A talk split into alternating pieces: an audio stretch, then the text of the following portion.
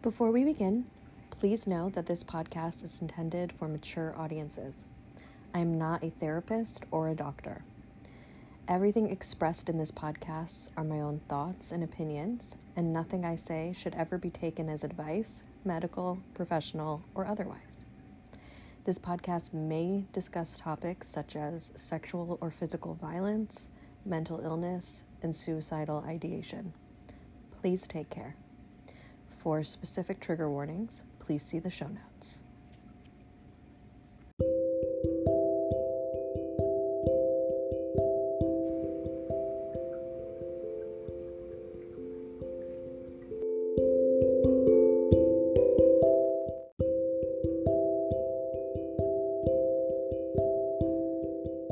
Welcome back.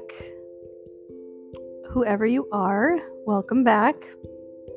If you listen to episode one and you're here for more of what I'm doing here, um, then I truly love you and you're one of my favorite people.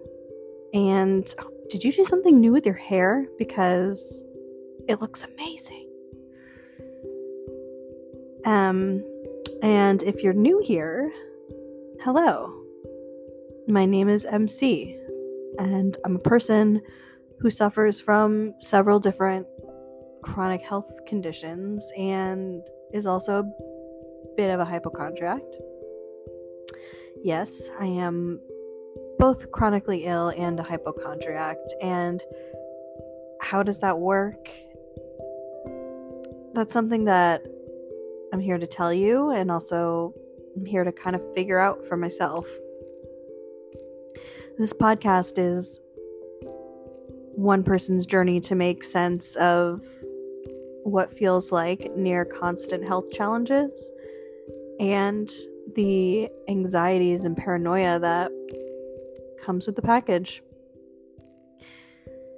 If you can't tell, my intention is to keep it light here uh, on this podcast. But the reality is is that it's just not always possible or even appropriate. One of the ways I deal with my issues is by laughing at them or about them. And sometimes when what I'm going through just feels so heavy and all consuming and severe, so severe, finding a way to laugh at what I'm going through is it just feels like such a weight off my shoulders and it almost feels like breathing again. And I know that this is how a lot of people cope with hard things, especially when that hard thing doesn't seem to have an end in sight. But comedy is like a tool. I mean, it's not like a tool, it is a tool. Just like all of the other tools that I keep in my you know, my metaphorical toolbox to help ease my symptoms when I'm in a flare. It has a time and place. And sometimes you might use comedy, you might use the tool thinking it's the right one, but it's actually not, so you gotta try something else. anyway, I'm gonna get off tool analogies. Um, but I am going to come back to this a different day because I do want to talk more about my toolbox.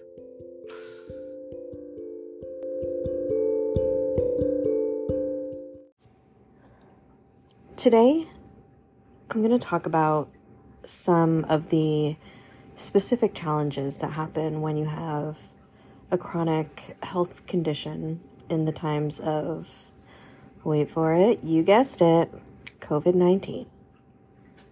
And I know that we are all so sick of talking about it and thinking about it, but please bear with me. When I was first coming up with the concept and format of this podcast, I knew I wanted to do an episode on COVID eventually. However, I expected it to be way further down the line. Um, COVID is such a hot button topic and it gets many people, myself included, very activated very fast. So I kind of liked the idea of getting myself a bit more established before even attempting to take this on. But then, last week, as I was getting ready to record, I started feeling really sick. And then I kept feeling worse and worse. And I just found out that I'd been exposed twice in 10 days, which actually turned out to be three times in 10 days. But I hadn't had COVID yet. I've gone almost three years without getting it. So I thought maybe, just maybe, I had evaded it once again. And I really didn't want to put off recording because I'd just gotten my new mic and I had so much momentum leading up to this day. And anyone who deals with a chronic health challenge or challenges knows that sometimes the pressure to push ahead when you don't feel great comes directly from the fear of, well, I'm going to feel worse soon, so I want to get as much done before that as possible. But I really had like no voice. so recording got pushed and I tested positive for COVID. How are you feeling? Are you okay? Did that whole bit just make you incredibly anxious? It made me anxious. Before I continue, I'm gonna go ahead and take a deep breath. You can too if you want.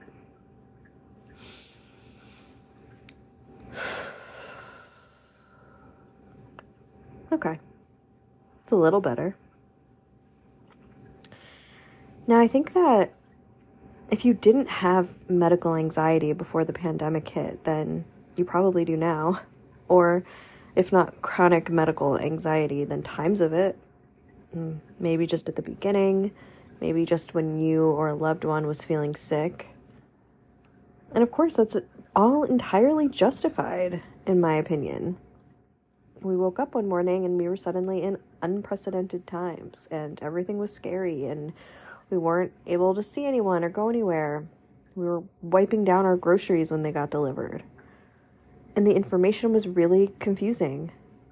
COVID seemed under researched and under understood, and there was no leadership, and the only rule was stay inside or die, or stay inside or somebody else will die.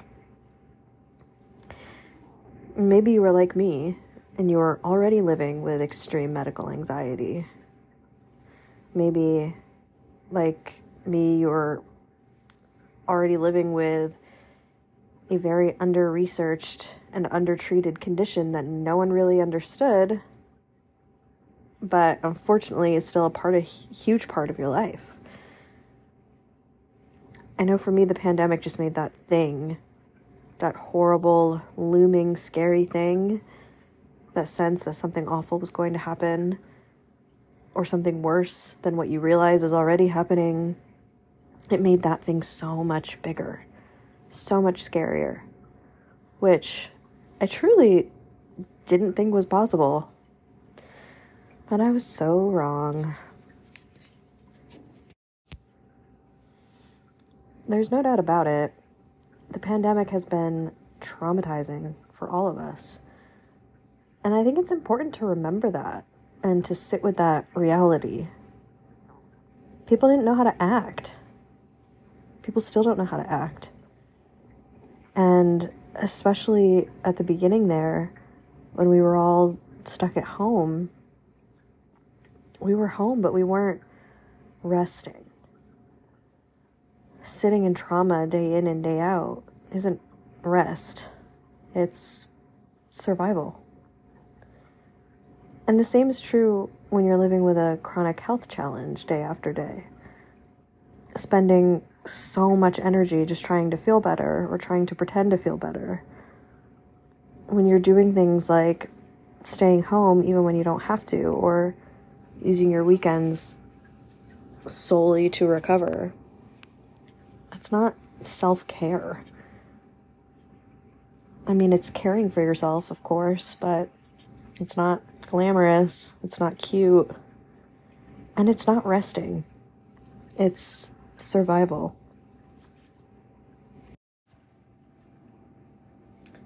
Luckily, when the world did first shut down, I already almost exclusively worked from home.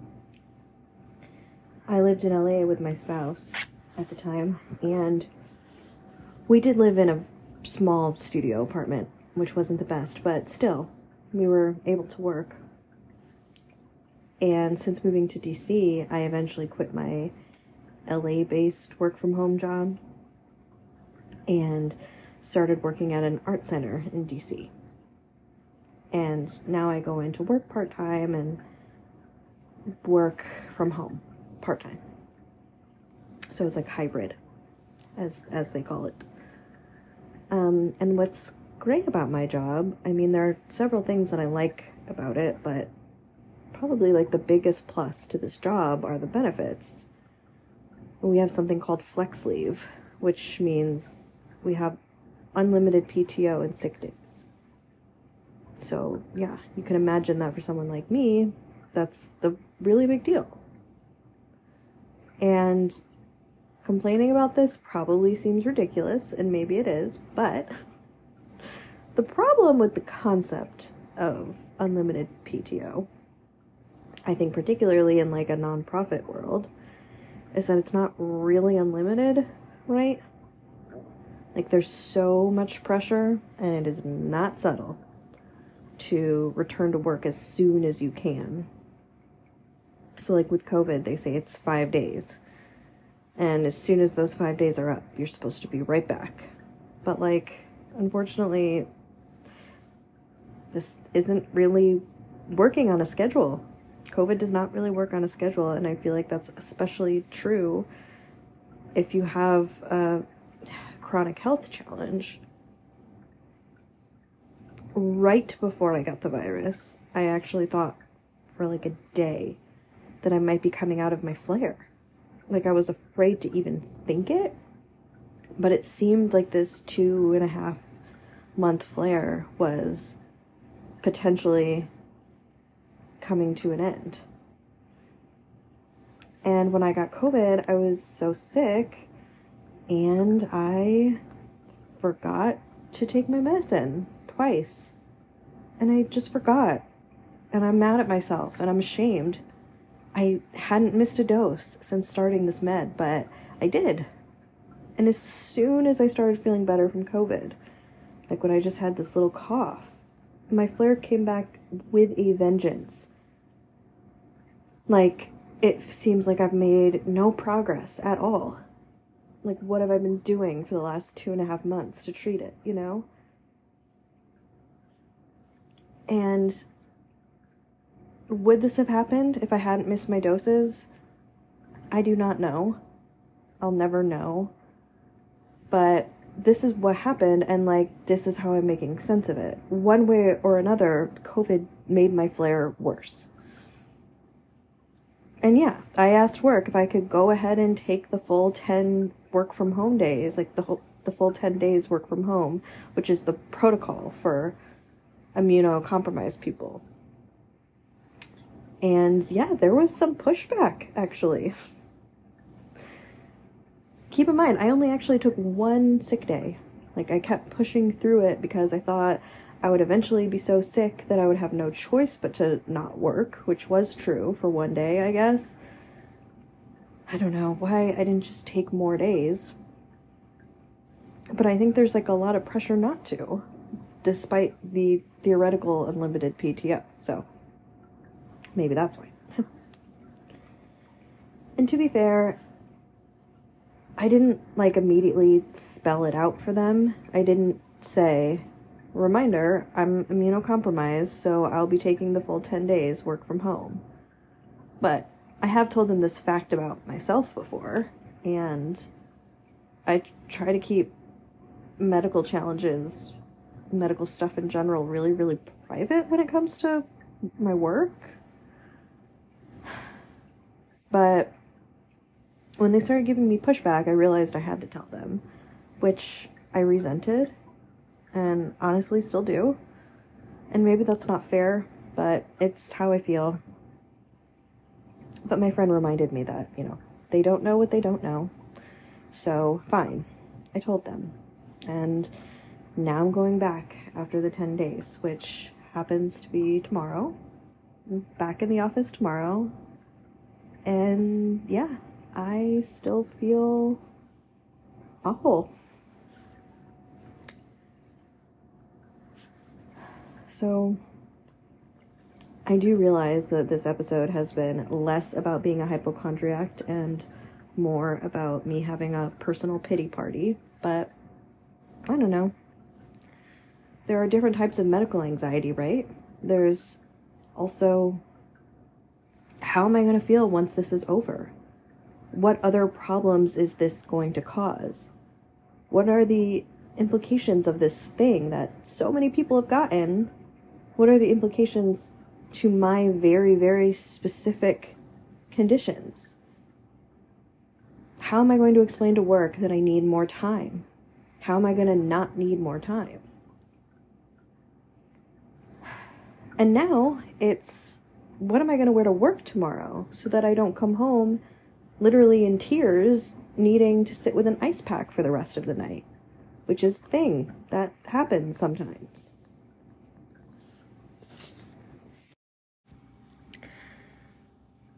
So, yeah, that's my COVID episode, I guess.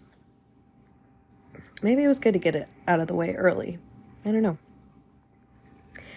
If you left early on because you didn't want to hear this, um, I understand. no worries. But if you're still here, I hope you're still doing okay. It really means so much that you would stay here and listen. And I hope you find something this week that gives you a great sense of comfort. Um, next time, I'm going to be talking about interstitial cystitis or painful bladder, bladder syndrome um, and chronic pain and how that can impact your sex life. So, I will speak to you then. Oh, I wanted to share my Resting Scared email address as well. Um, if you have nice things to say or any episode or topic suggestions or questions about anything that I talk about on here, um, please email me at restingscared at gmail.com. Or if you just want to say hi, that's nice too. Um, so, yes, restingscared at gmail.com. Okay, that is all. Take good care. Bye.